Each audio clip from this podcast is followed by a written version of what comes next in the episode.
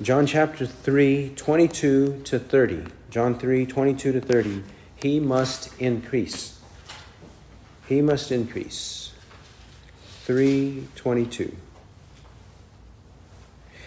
After these things, Jesus and his disciples came into the land of Judea, and there he was spending time with them and baptizing. And John also was baptizing in Aenon near Salim, because there was much water there. And they were coming and were being baptized, for John had not yet been thrown into prison. There arose therefore a discussion on the part of John's disciples with the Jew about purification. And they came to John and said to him, Rabbi, he who was with you beyond the Jordan, to whom you have borne witness, behold, he is baptizing, and all are coming to him. John answered and said, A man can receive nothing unless it has been given him from heaven. You yourselves bear me witness that I said, I am not the Christ, but I have been sent before him. He who has the bride is the bridegroom, but the friend of the bridegroom, who stands and hears him, rejoices greatly because of the bridegroom's voice. And so this joy of mine has been made full. He must increase, but I must decrease. Amen. Let's pray. Our Lord, we're grateful for this opportunity to study your holy scriptures. We thank you, Lord, for this example here of John and John's humility.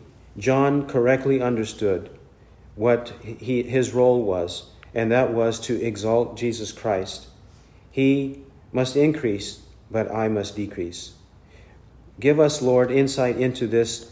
Give us, Lord, a desire to be as humble as you desire us to be, according to the example of John and others that we know in Scripture. Teach us this, Lord, and may this be a characteristic of the work of your Holy Spirit in our life. We ask in the name of Christ. Amen. Now, after discussing or explaining what happened with Nicodemus, in John chapter 3, verses 1 to 21, Jesus and his dialogue, and then the aftermath of that dialogue, and a further confirmation of it. Now, we're going to see in the last part of chapter 3 a transition, an actual transition from John to Jesus. John the Baptist to Jesus Christ our Lord. There is an overlap of a period of time, as we see in verse 24, 324 for John had not yet been thrown into prison. And then once he's thrown into prison, then his execution, his beheading is imminent after that. But there is a brief time, a time when John's ministry and Jesus' ministry overlaps. Then, naturally speaking, when you have two prominent men, two prominent individuals leading crowds and crowds of people, you're going to have among the people and even potentially among the two leaders of the crowds, a division, conflict, competition, envy, jealousy, strife. You, you will have that inevitably because of human nature. Human nature is uh, prone to doing things like that, prone to making these unnecessary distinctions to the point of creating conflict and division and schisms among the people in order to say that one is better than the other. And this, this is the example we have here. We have a transition between John and Jesus and a potential for a conflict. But how does John, John the Baptist, diffuse the conflict? How does John the Baptist explain his, uh, his role in relation to the person and ministry of Christ? This is important for us to understand and to learn from this how to prevent this kind of conflict, this kind of division, this kind of jealousy and envy among ourselves, both within our local church, but also among other Christians, and even when we participate and cooperate with other Christians in other churches or other Christian ministries. How is it that we should behave? This passage will teach us. Verse 22 from 22 to 25, or 22 to 26, we have the occasion for the conflict. The potential conflict is here. The occasion or the setting for the conflict, and then the resolution of the conflict or the explanation to diffuse the conflict in 27 to 30. Those are the two main sections. So, what is the occasion for the conflict? 22 says, After these things, Jesus and his disciples came into the land of Judea. Now, they were, according to the end of chapter 2, in Jerusalem, and now he has left Jerusalem and he's gone into the land or the broader territory of Judea. Jerusalem is the major city, the chief city in Judea, and now he goes into the land of Judea. And there it says in verse 22 He, Jesus, was spending time with them and baptizing. He was spending time with his disciples, teaching them, guiding them, and also he was baptizing. Jesus himself was there teaching them and instructing them about baptism. And these men were baptizing, as it says in 22. However, we do have a clarification in chapter 4, verses 1 to 2. In chapter 4, verses 1 to 2. When therefore the Lord knew that the Pharisees had heard that Jesus was making and baptizing more disciples than John, although Jesus himself was not baptizing, but his disciples were. Jesus himself did not participate in baptizing any one individual. He did not do it. He taught his disciples to do it. And in summary, as it says in chapter 3, verse 22, one could say Jesus was spending time with them and baptizing. Though the clarification comes in chapter 4, verses 1 to 2, Jesus himself did not do so. Now, we might ask why Jesus did not do so.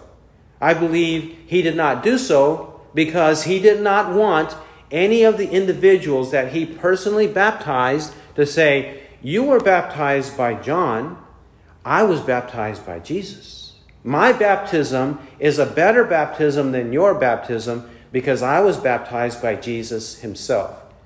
When people do that, and Jesus is trying to avert that kind of scenario when he does not baptize anyone, he's trying to show to the people that what's most important is not who baptized you, and what's important is not that you were baptized or you were immersed, that that is not a big issue, but what it all represents.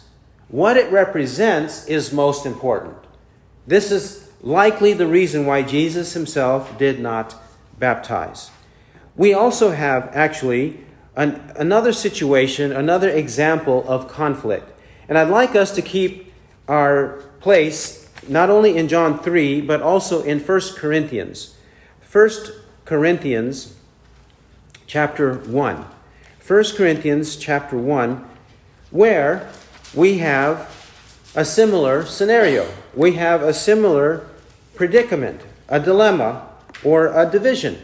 Because it says in 1 Corinthians chapter 1, verse 10, what their division was. Now, I exhort you, brethren, by the name of our Lord Jesus Christ, that you all agree, and there be no divisions among you, but you be made complete in the same mind and in the same judgment. For I have been informed concerning you, my brethren, by Chloe's people, that there are quarrels among you. Now I mean this, that each one of you is saying, I am of Paul and I of Apollos, and I of Cephas, and I of Christ. Has Christ been divided? Paul was not crucified for you, was he? Or were you baptized in the name of Paul? I thank God that I baptized none of you except Crispus and Gaius, that no man should say, You were baptized in my name. Now I did baptize also the household of Stephanas. Beyond that, I do not know whether I baptized any other. For Christ did not send me to baptize, but to preach the gospel, not in cleverness of speech, that the cross of Christ should not be made void. There is division in the Corinthian church because, according to verse 12, there are people saying that they belong to Paul, another Apollos, another Cephas, and another Christ. They're trying to say that they have a superior faith, a superior experience, superior knowledge, superior whatever, because of their attachment to a certain man. And Paul argues against that, saying, Christ has not been divided. None of us were baptized in the name of any individual. We were baptized in the name of Christ. It was Christ's ministry, Christ's authority, Christ's gospel that is the basis and meaning and purpose of our baptism. And Paul even keeps his distance from the actual ritual of baptism. In verses 14 to 16, in verses 14 to 16, he keeps his distance from the actual practice or ritual ordinance of baptism. He says, I thank God. I thank God that I baptized none of you except Crispus and Gaius. And then he says in 16, the household of Stephanas. Beyond that, I do not know whether I baptized any other. And why would Paul not know or remember if he baptized any other? Because it wasn't a big issue on his mind. It wasn't something that he kept in his back pocket. He didn't keep a notebook. I baptized so and so on this date in this location, and I baptized this number of people on this date and this location, and, keep, and he did not keep a running total of that, contrary to what many people have done. Many people have, many pastors and evangelists, they do things like that. They count the number of baptizees, they count the number of converts, supposed converts. They keep tabs on that, and they keep a record of that, and then by the end of their ministry and end of their life, they announce it to people. They do it all along the way as well, but they also announce the total, the sum total, at the end. That's not the way Paul thought. That's not the way John the Baptist is teaching his own disciples not to be that way. Why? Because Christ did not send me to baptize. The ritual itself is not the big issue, it's the meaning of the ritual. So don't make that a big deal and connect the ritual, who conducted the ritual, the ordinance, eh, to a man and associate with that man and create a conflict between that man and another man who baptized others he keeps his distance. And I think that's the same as what Christ is doing in John chapter 3, keeping his distance from the baptizees in this way so that no conflicts arise or the conflicts are minimized. Now, let's return to John chapter 3. John chapter 3 and verse 23. In 323, it says, John also was baptizing in Aenon near Salim. Now, this would be not too far from the land of Judea, perhaps in the land of another tribe, the land of Manasseh, but it is there in the land of Judea where there is plenty of water. Notice it says, he names the, the specific place, Aenon near Salim, and these were very small towns near the Jordan River and probably near the Jordan River and the Jabbok River. The Jordan River going north and south, and the Jabbok River going east and west, probably near the confluence of those where there was much water, he says, because not every location of the Jordan River had plenty of water. But John chose to go to a place that was deep enough, and as John says, it says there was much water there. That's why John chose that location, because of the much water, in order to use that water as the location for baptizing or immersing his candidates. Now, this is a very important expression when it says much water. This is one of the key passages of the New Testament that clearly, obviously, without any doubt, calls for baptism to be immersion.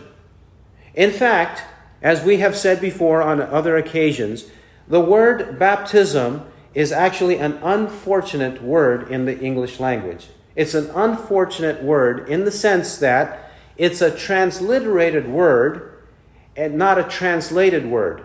It's a transliterated word, just like the word amen is transliterated from Hebrew and then Greek and into English. Amen. If we were to translate the word amen, we would say surely or truly. We would say something like that if we were to translate the word amen. Well, the word baptism is similar from Greek into English. Ha- it has been transliterated from the Greek word baptizo when it should be translated immerse, to immerse or to dip, to submerge the individual or the object under water. That's the way it should be translated. And I do so on the basis of Greek authority, that is, Greek dictionaries, Greek lexicons. I cite one here that says that the word in the Greek language means to dip, to dip, and he also transliterates it as to baptize. But if we're dipping, we are not sprinkling or pouring. To dip means to immerse to, or to submerge the person under water. That's com- coming from the one Greek dictionary uh, that I just cited. And this dictionary is by a practitioner of another Christian or so called Christian denomination that does not practice immersion. This dictionary is by such a scholar. Another dictionary by other scholars who also do not practice immersion or dipping of their candidates, a part of their own denomination or church. They don't practice it, but they have compiled this lexicon. And in this lexicon, they say it, it means the verb baptizo means to dip repeatedly or to dip under, to bathe, and then further they say to baptize. So when they say this, it means to dip or to dip under. They're talking about immersion. They're talking about immersion. Furthermore, among, uh, among Protestants or in the Reformed group of Protestants, Reformed or Calvinist group of Protestants, they also practice sprinkling or pouring, but usually they do not practice immersion or dipping. They do not submerge their candidates for baptism under water. But I believe they should be as honest as Calvin was on this verse. I cite Calvin from his commentary on John 3 23. He says, dealing with the expression much water there, plenty of water there, he says, quote, From this we infer that John and Jesus totally immersed people's bodies in the water when they baptized them. He says, once more, John and Jesus totally immersed people's bodies in the water when they baptized them. Being an honest interpreter of the Bible, this was his conclusion based on John 3:23. He does the same in John or in Acts chapter 8 with Philip and the Ethiopian eunuch. He makes a similar statement that the eunuch and Philip went down into the water and came up out of the water, that the eunuch went all the way into the water. He was immersed or submerged in the water.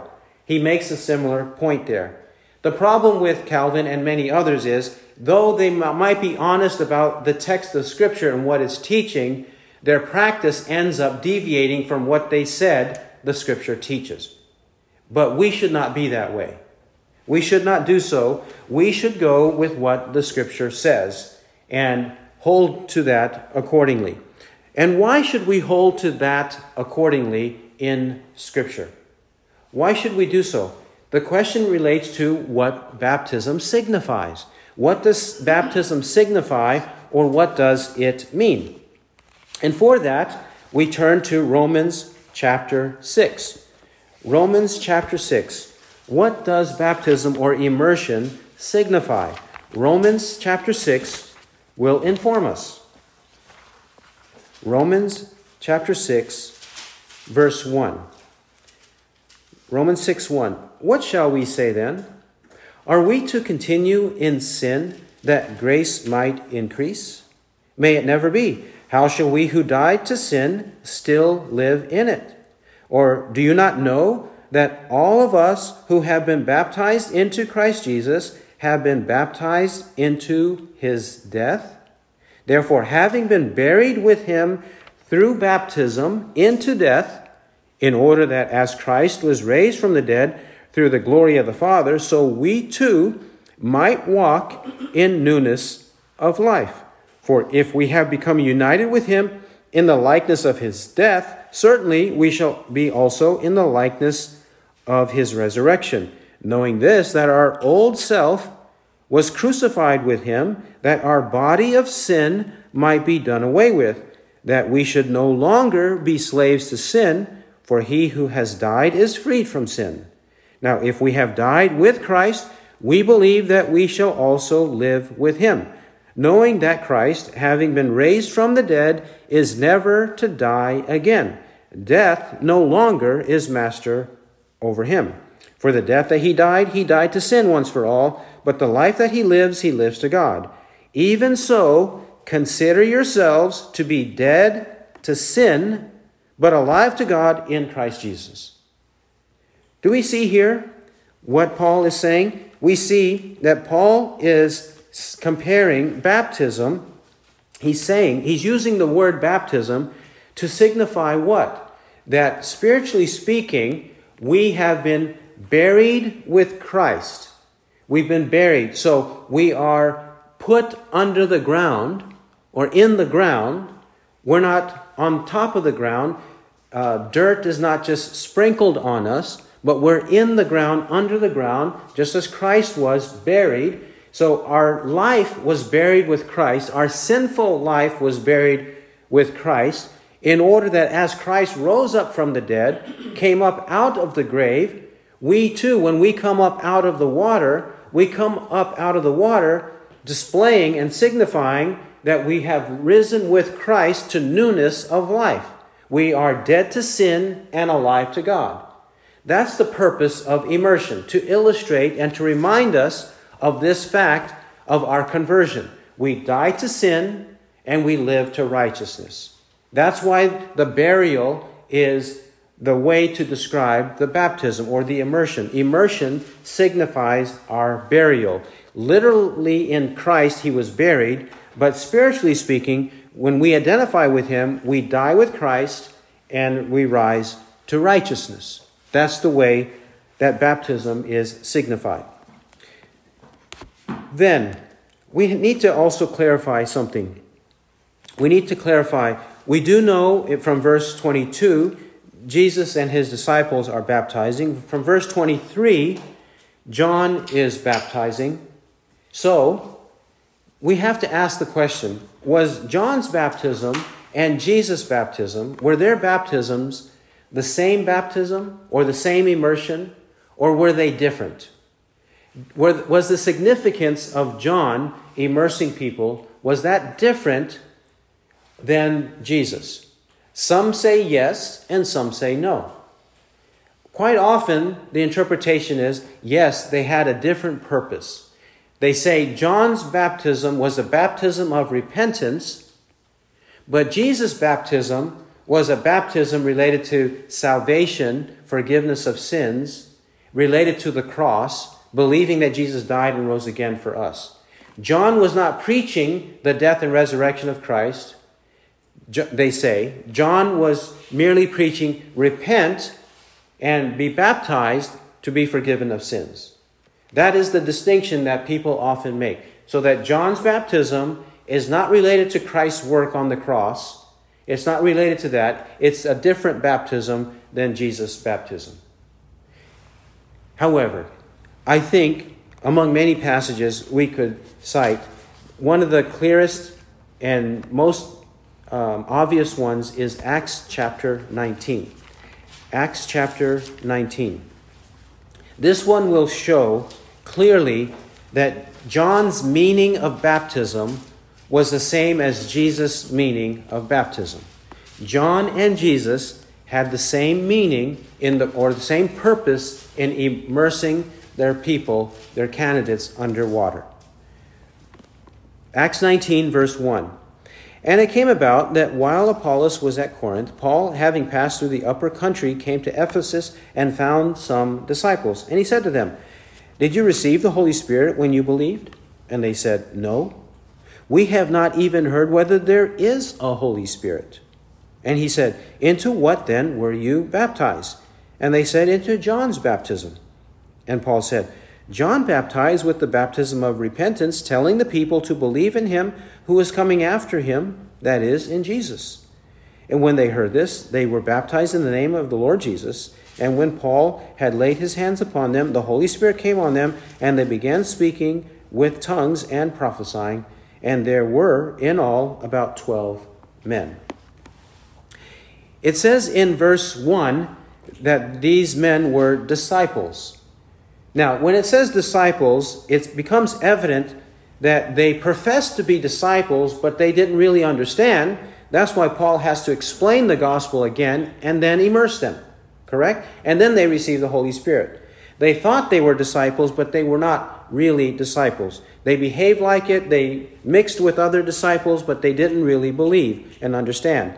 Paul brings this point out in verse 2 Did you receive the Holy Spirit when you believed? Now, when he says this, he's trying to get from them a sense in which they have the internal witness of the Spirit and even the external witness of the Spirit, that is, some manifestation in their life to have a confirmation that they truly do believe in the Lord Jesus Christ. And their answer in verse 2 is no. We have not even heard whether there is a Holy Spirit.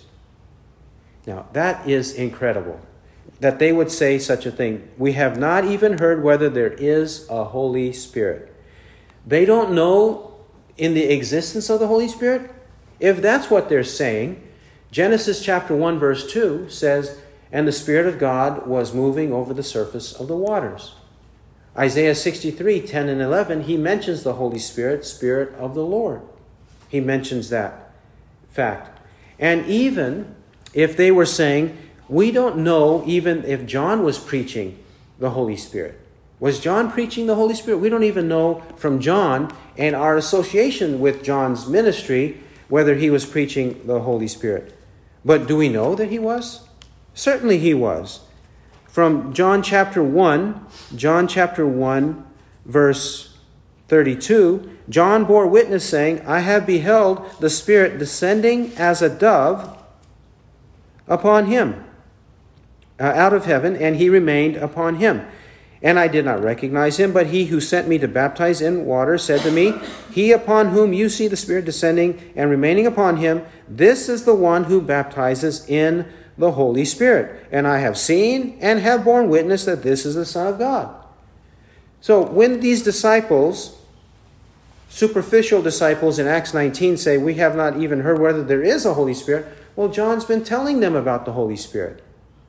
So, evidently, among John's own disciples, who were likely baptizing other people and making them disciples, somewhere along the line, the people that encounter Paul here in Ephesus, these men, have not been taught correctly, not been taught accurately. They have not been taught accurately or correctly somewhere along the way, or they weren't paying attention.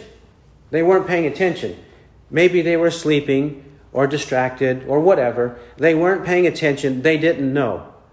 So, since they didn't know, verse 3, he confirms their baptism, and they say, into John's baptism. So, they are talking about John the Baptist. So, John the Baptist, if we read him correctly, understand him correctly, there's no way he could have been misunderstood. There is no way that his teaching and preaching was deficient. And that is confirmed in verse 4. Now, Paul the Apostle tells us what John was saying when he was baptizing. It says in verse 4 John baptized with the baptism of repentance. So, so far, right there, that's true. It was a baptism of repentance, but the baptism of repentance was not exclusively teaching repentance. There were other truths, other doctrines being taught. What else?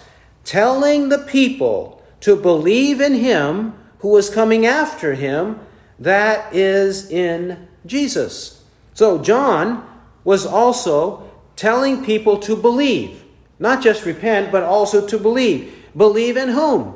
To believe in Jesus. And to believe in Jesus when? When is he coming? After me, Jesus is going to come and start preaching. So believe in that one. And what do we know from John 1:29? When John saw Jesus coming, approaching him, he said, "Behold, the Lamb of God who takes away the sin of the world."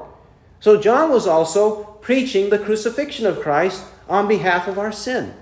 He was preaching Jesus coming after him.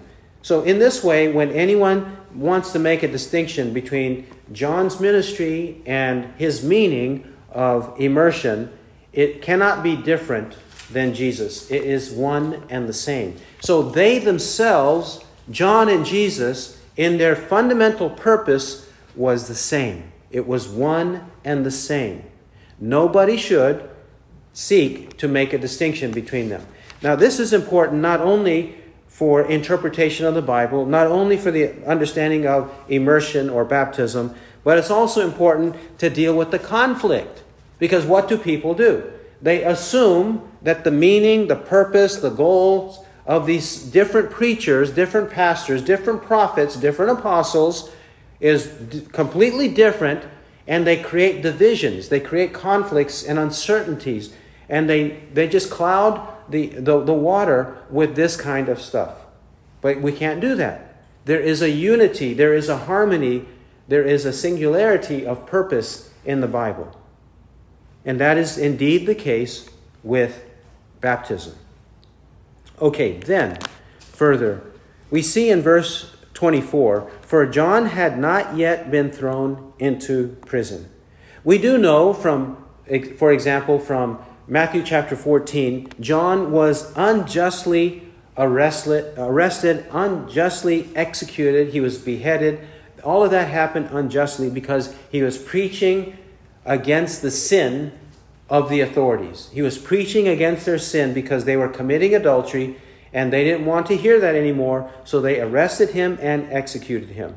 A time came when John was off the scene. He was not around for people to be distracted with John, right? A time would come. But at this time, it had not yet occurred. At this time, it had not yet happened. We have contemporary leaders, contemporary preachers of the gospel, John and Jesus, there among the people. And this created the situation, this created the occasion for the conflict two prominent ones leading and guiding the people. As it says in John chapter 4, John chapter 4, verses 1 and 2, it says that Jesus, or his disciples specifically, were baptizing more disciples than John. We already know John had multitudes following him, and now Jesus has more multitudes following him. So naturally, there's going to be a source of division. The people having a propensity, all human, we all have this propensity to think about ourselves in comparison to others. So this became the occasion, while they are contemporaries, for there to be division, for there to be conflict. Then, verse 25. 25. There arose therefore, notice whenever John the Apostle says therefore, connected to what happened before. There arose, therefore, a discussion on the part of John's disciples with the Jew about purification. So, John's disciples and a Jew, and perhaps this Jew is a Pharisaical Jew. Often that's what John the Apostle means in the book of John when he says the Jews. He's probably talking about a prominent Pharisaical or um, Sadducean Jew um, in the Sanhedrin, in the council of elders of the people, because they were the magisterium of the day. They were the collection of the scholars and teachers of the people of the day where people would go to consult and end religious questions or end disputes on religious issues. That's where they would go. So this discussion arises about purification or water rites. Water rites. And that those existed in the Old Testament. Sprinkling of water existed in the Old Testament. Sprinkling of blood existed in the Old Testament. And immersion in water existed in the Old Testament. But not only did it exist in the Old Testament, but by the time of the New Testament, the Pharisees and the Sadducees had concocted man made traditions on numerous other rituals related to water. Numerous others. So it would be natural for them to go to the authorities to ask and to dispute, to wonder about what's right and what's wrong. This is what they do. But where should they have gone? They should have gone to the scriptures. They should have gone to the authoritative, sufficient, and clear scriptures. That's where they should have gone. Just as we saw from quoting the commentator Calvin when he is commentating on 23, he makes it very clear, it's quite obvious from, from verse 23 that they submerge the body underwater. Correct? But then once you leave the scriptures and you start speculating and you start thinking and you start rationalizing, you start thinking about, well, this man says that, and this other man says this, and this notable scholar over there has written a book on this, and he says, and this other one over there in this other country, he's been around a long time, and his book is an authoritative book. They read his book, they study his book in all of the universities and all of the seminaries, so we need to consult that one and use his book as the basis and authority for what we believe. That's when the problem arises. That's when the problem arises. When we start going outside of the Bible, we have these disputes, these discussions, these quarrels, these arguments, and we go to others and not to the Word of God. We must go to the Word of God. We must go to the Word of Christ. 1 Corinthians chapter 1. 1 Corinthians chapter 1 further illustrates this problem and we see how the Apostle Paul confronts this very problem. 1 Corinthians 1 18. 1 Corinthians 1 18. For the word of the cross is to those who are perishing foolishness, but to us who are being saved, it is the power of God. For it is written, I will destroy the wisdom of the wise, and the cleverness of the clever I will set aside. Where is the wise man? Where is the scribe? Where is the debater of this age? Has not God made, the, uh, made foolish the wisdom of the world? For since in the wisdom of God, the world, through its wisdom, did not come to know God, God was well pleased through the foolishness of the message preached to save those who believe. For indeed, Jews ask for signs and Greeks search for wisdom. But we preach Christ crucified to Jews a stumbling block, and to Gentiles foolishness. But to those who are the called, both Jews and Greeks, Christ, the power of God, and the wisdom of God. Because the foolishness of God is wiser than men, and the weakness of God is stronger than men. For consider your calling, brethren, that there were not many wise according to the flesh, not many mighty, not many noble but God has chosen the foolish things of the world to shame the wise, and God has chosen the weak things of the world to shame the things which are strong.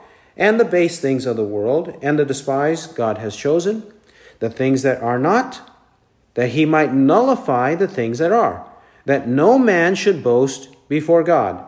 But by his doing you are in Christ Jesus, who became to us wisdom from God and righteousness and sanctification and redemption, that just as it is written, let him who boasts boast in the Lord.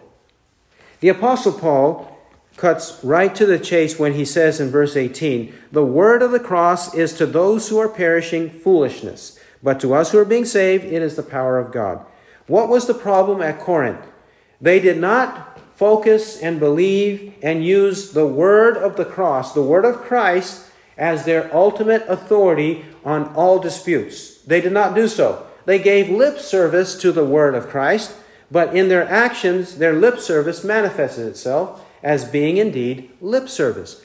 They did not do so. they went to other sources outside of the word of the cross in order to justify their behavior, to justify their thinking, to justify their wisdom and their philosophy. But he says in verse 19 that God is God destroys the wisdom of the wise, the cleverness of the clever. He's talking about worldly, human, natural wisdom. He's talking about that kind of wisdom outside of the Bible is worthless. It's worthless for your authority.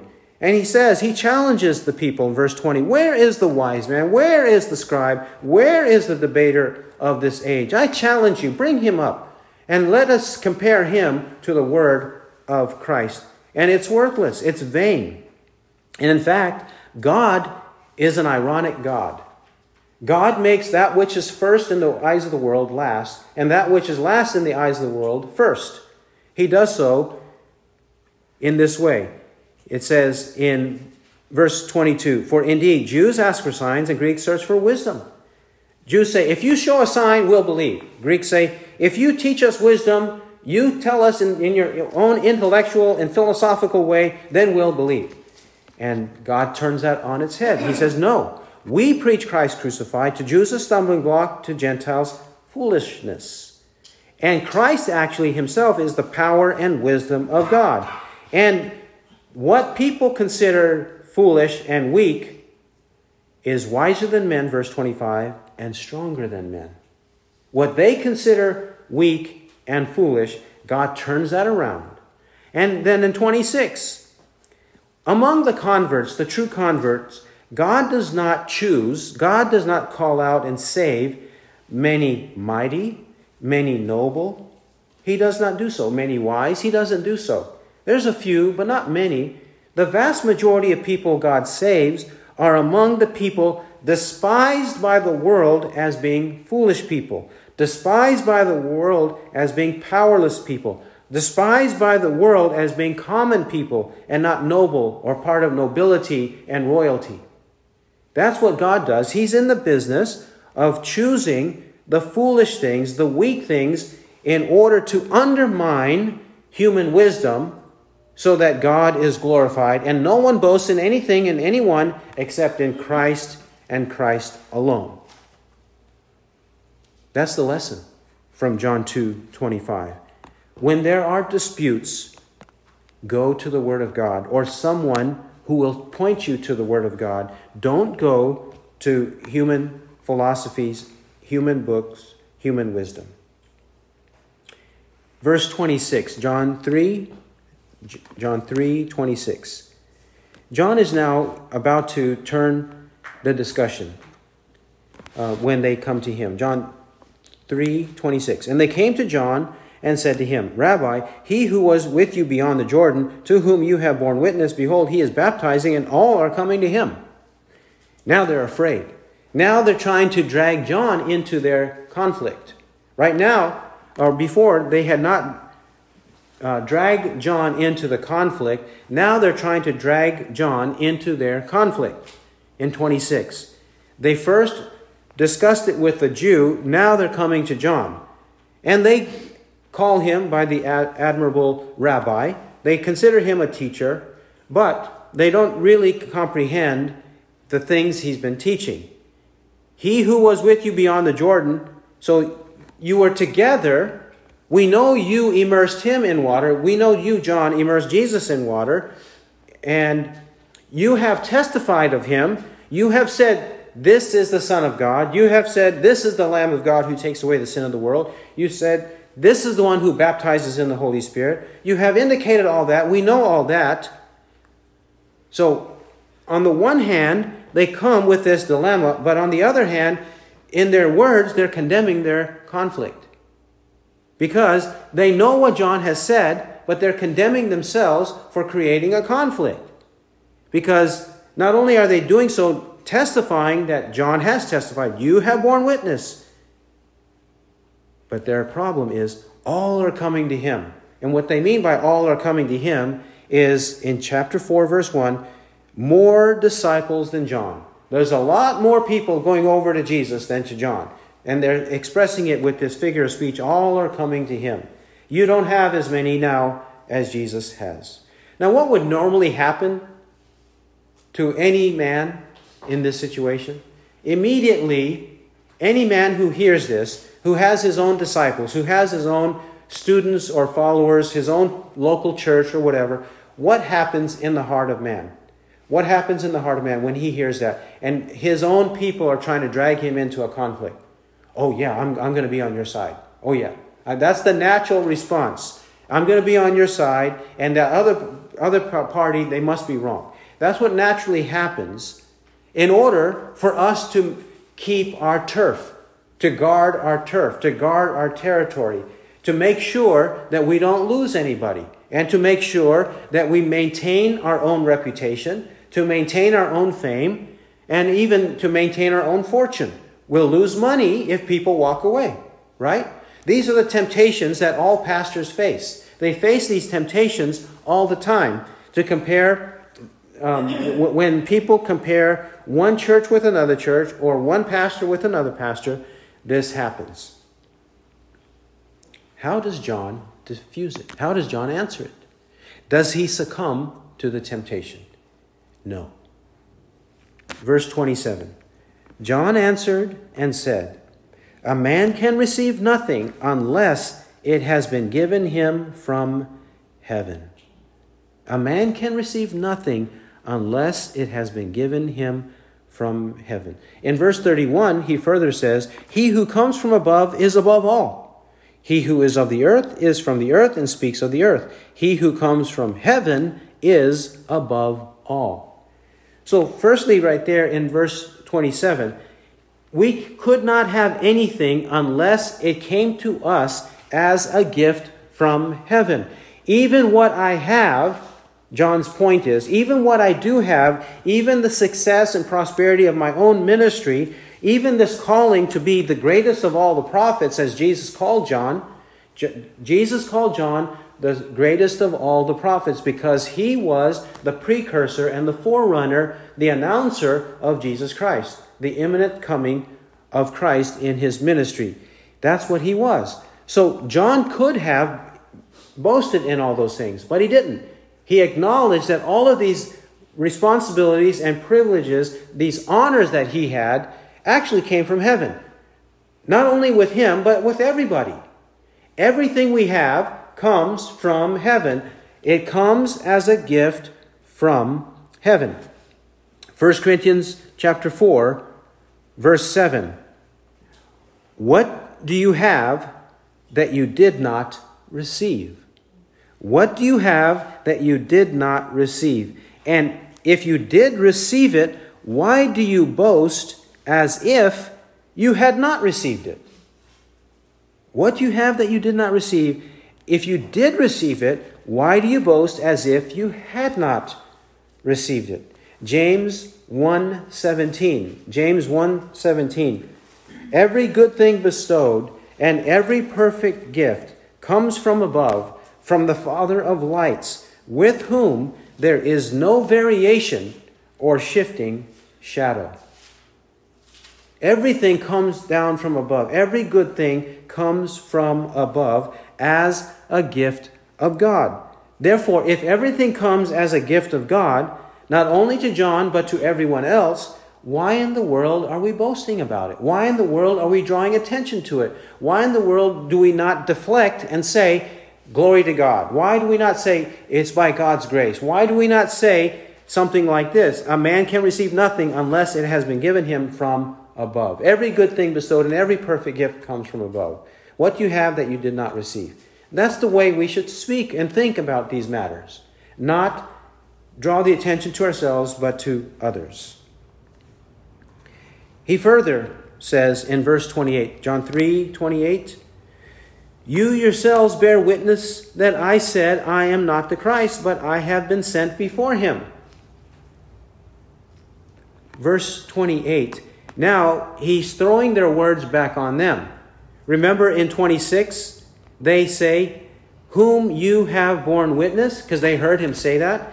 And now John is telling his own disciples, You yourselves bear witness. You yourselves bear witness. Don't you understand what you're saying? The moment you come to me, with these words of conflict to drag me into the conflict that's in your own mind, don't you see how you are condemning yourself?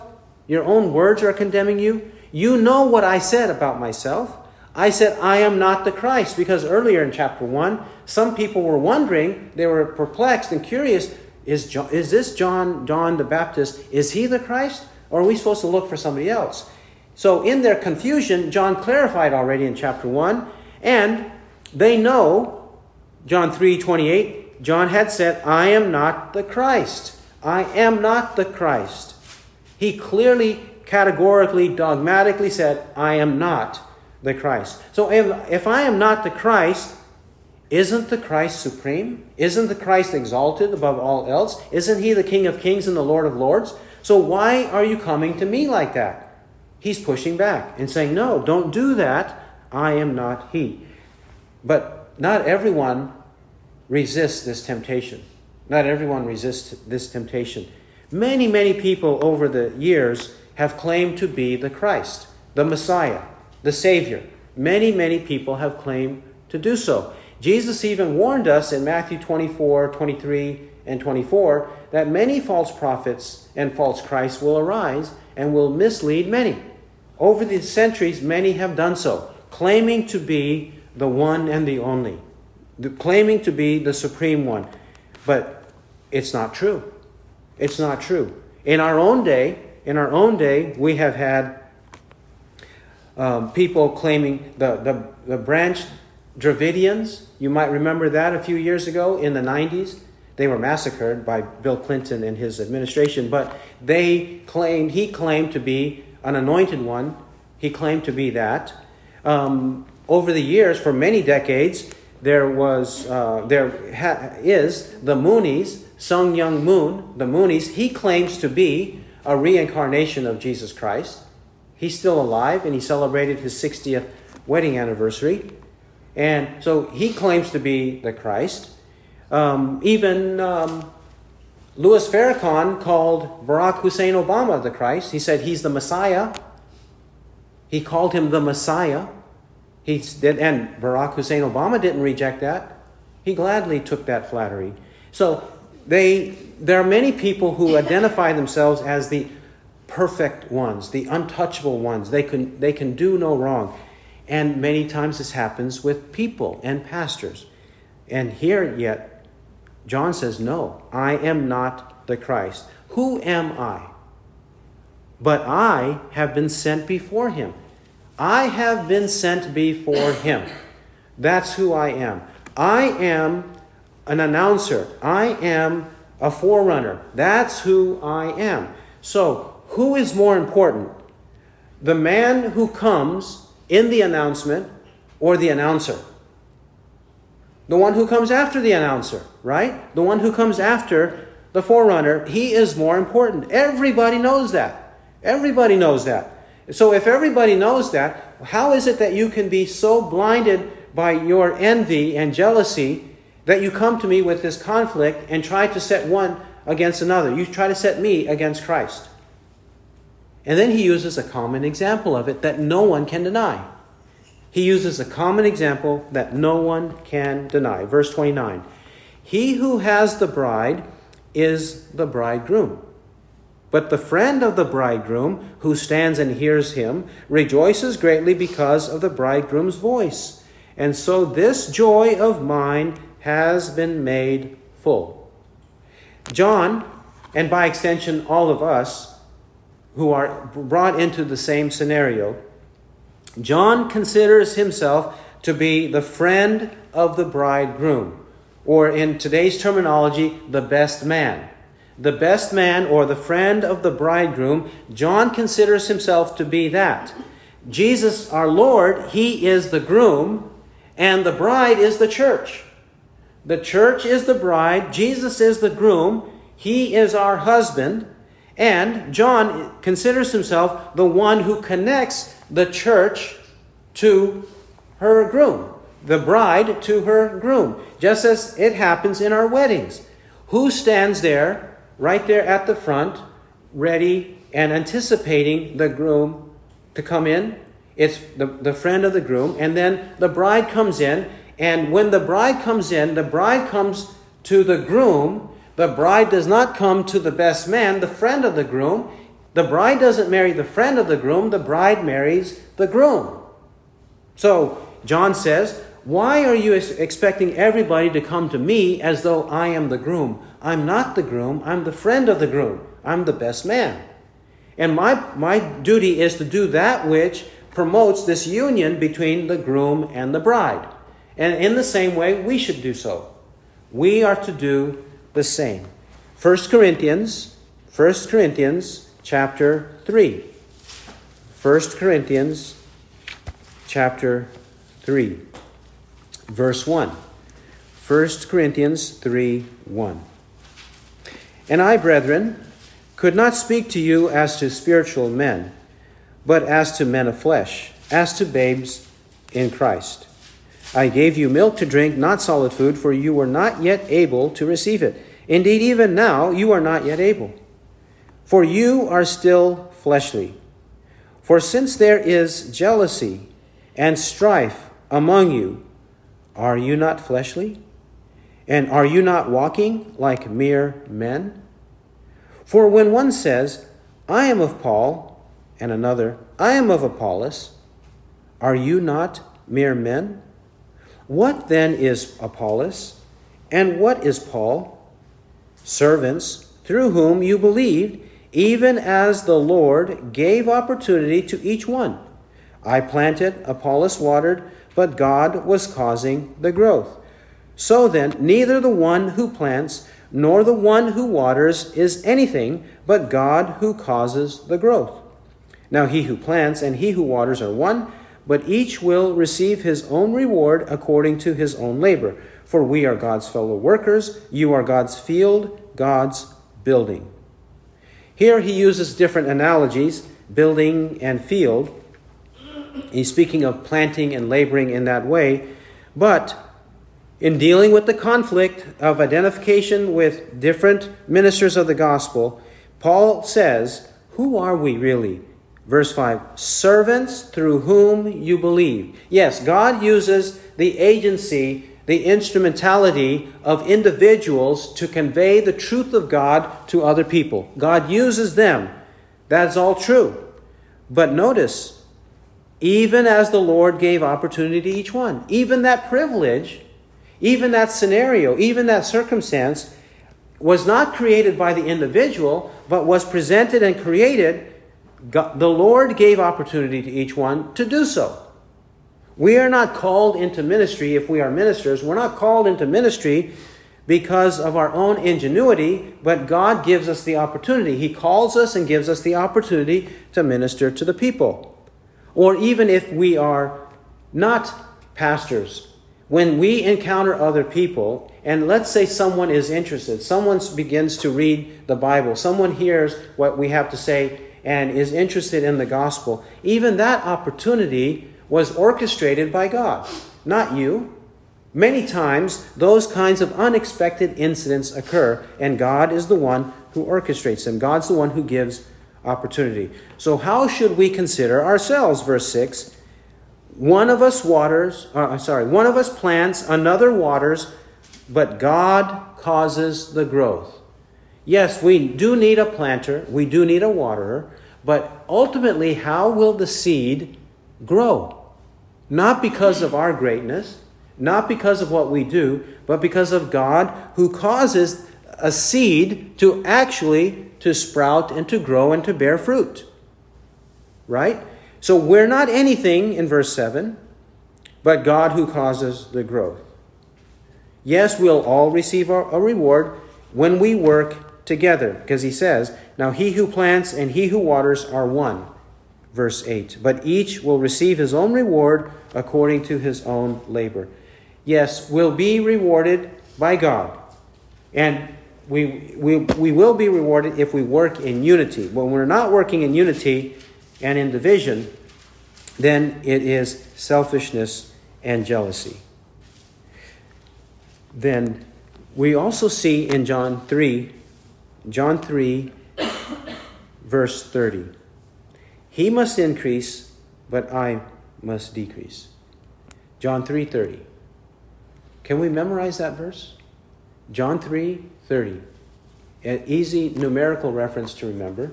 John is an easy word to remember. John 3:30. And then he must increase, but I must decrease. Can that be on the forefront of our minds day by day? That Christ must increase in everything that happens. His righteousness, his name, his glory, everything about him increase in our life day by day.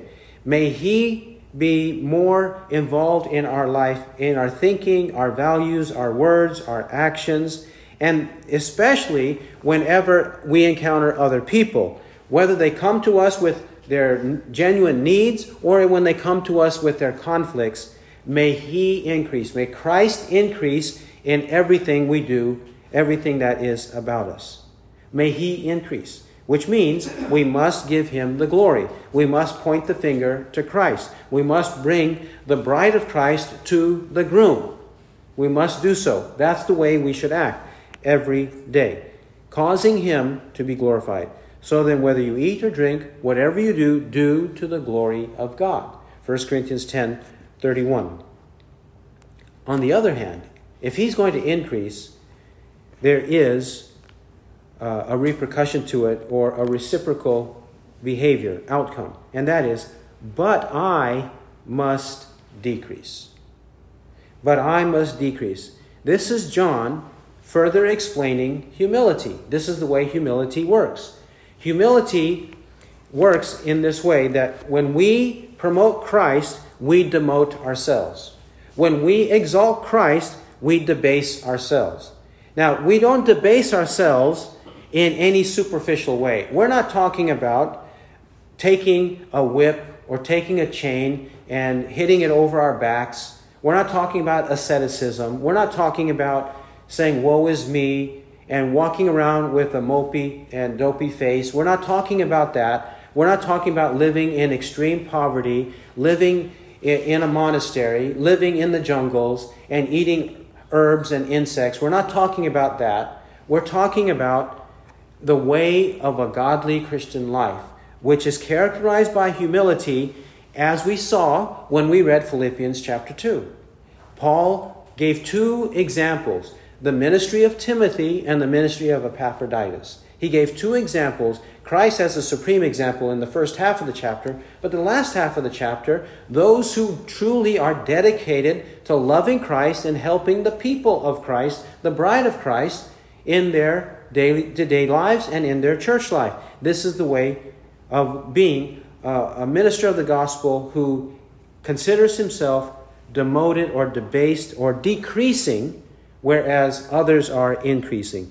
Our focus is them, not us. Romans chapter 15. Romans chapter 15.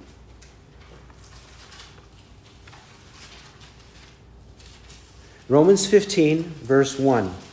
15, 1. Now, we who are strong ought to bear the weaknesses of those without strength and not just please ourselves. Let each of us please his neighbor for his good, to his edification. For even Christ did not please himself, but as it is written, the reproaches of those who reproached you fell upon me. So, what are we to do? Not merely please ourselves. Verse 1. Let each of us please his neighbor for his good to his edification. We ought to be thinking about who today can I edify? Who today can I benefit? Who today needs a ministry of the word or even in some other tangible way, physical way? What ministry does my neighbor need today? Today I'm going to the office. Today I'm going to the factory. Today I'm going to the school. Today I'm going to this new person's house. Today I'm going to the store. When we see those kinds of situations, anticipate what we must do in those situations for uh, another's good, for another's edification. And again, verse 3 Christ is the perfect example. He did not please himself, but he pleased the Father. The reproaches of those who reproached you fell upon me. When people reproached or blasphemed or slandered the Father, whatever happened there came on Christ. Christ took those slanders, those blasphemies upon himself, so that another might be benefited to the glory of God the Father.